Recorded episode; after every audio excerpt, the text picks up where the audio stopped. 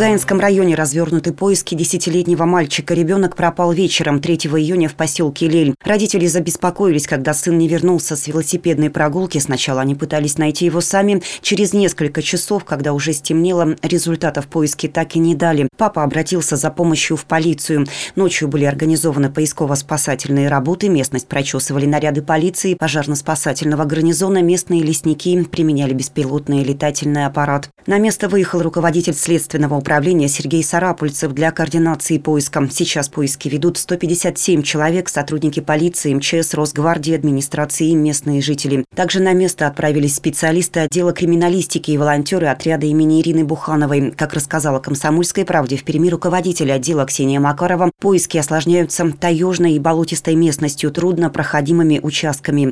Экипаж у нас формируется только на проходимых машинах и подготовленные люди к лесу. В связи с тем, что площадь очень большая, добраться до туда очень сложно. Там почти нет дороги. В случае, если у людей есть квадрокоптеры, вездеходные машины, джипы, которые могут проехать, квадроциклы. Можем сформировать экипажи с людьми, которые будут освобождаться, охотников призывая, людей, которые лесничеством занимаются для формирования и отправки экипажей.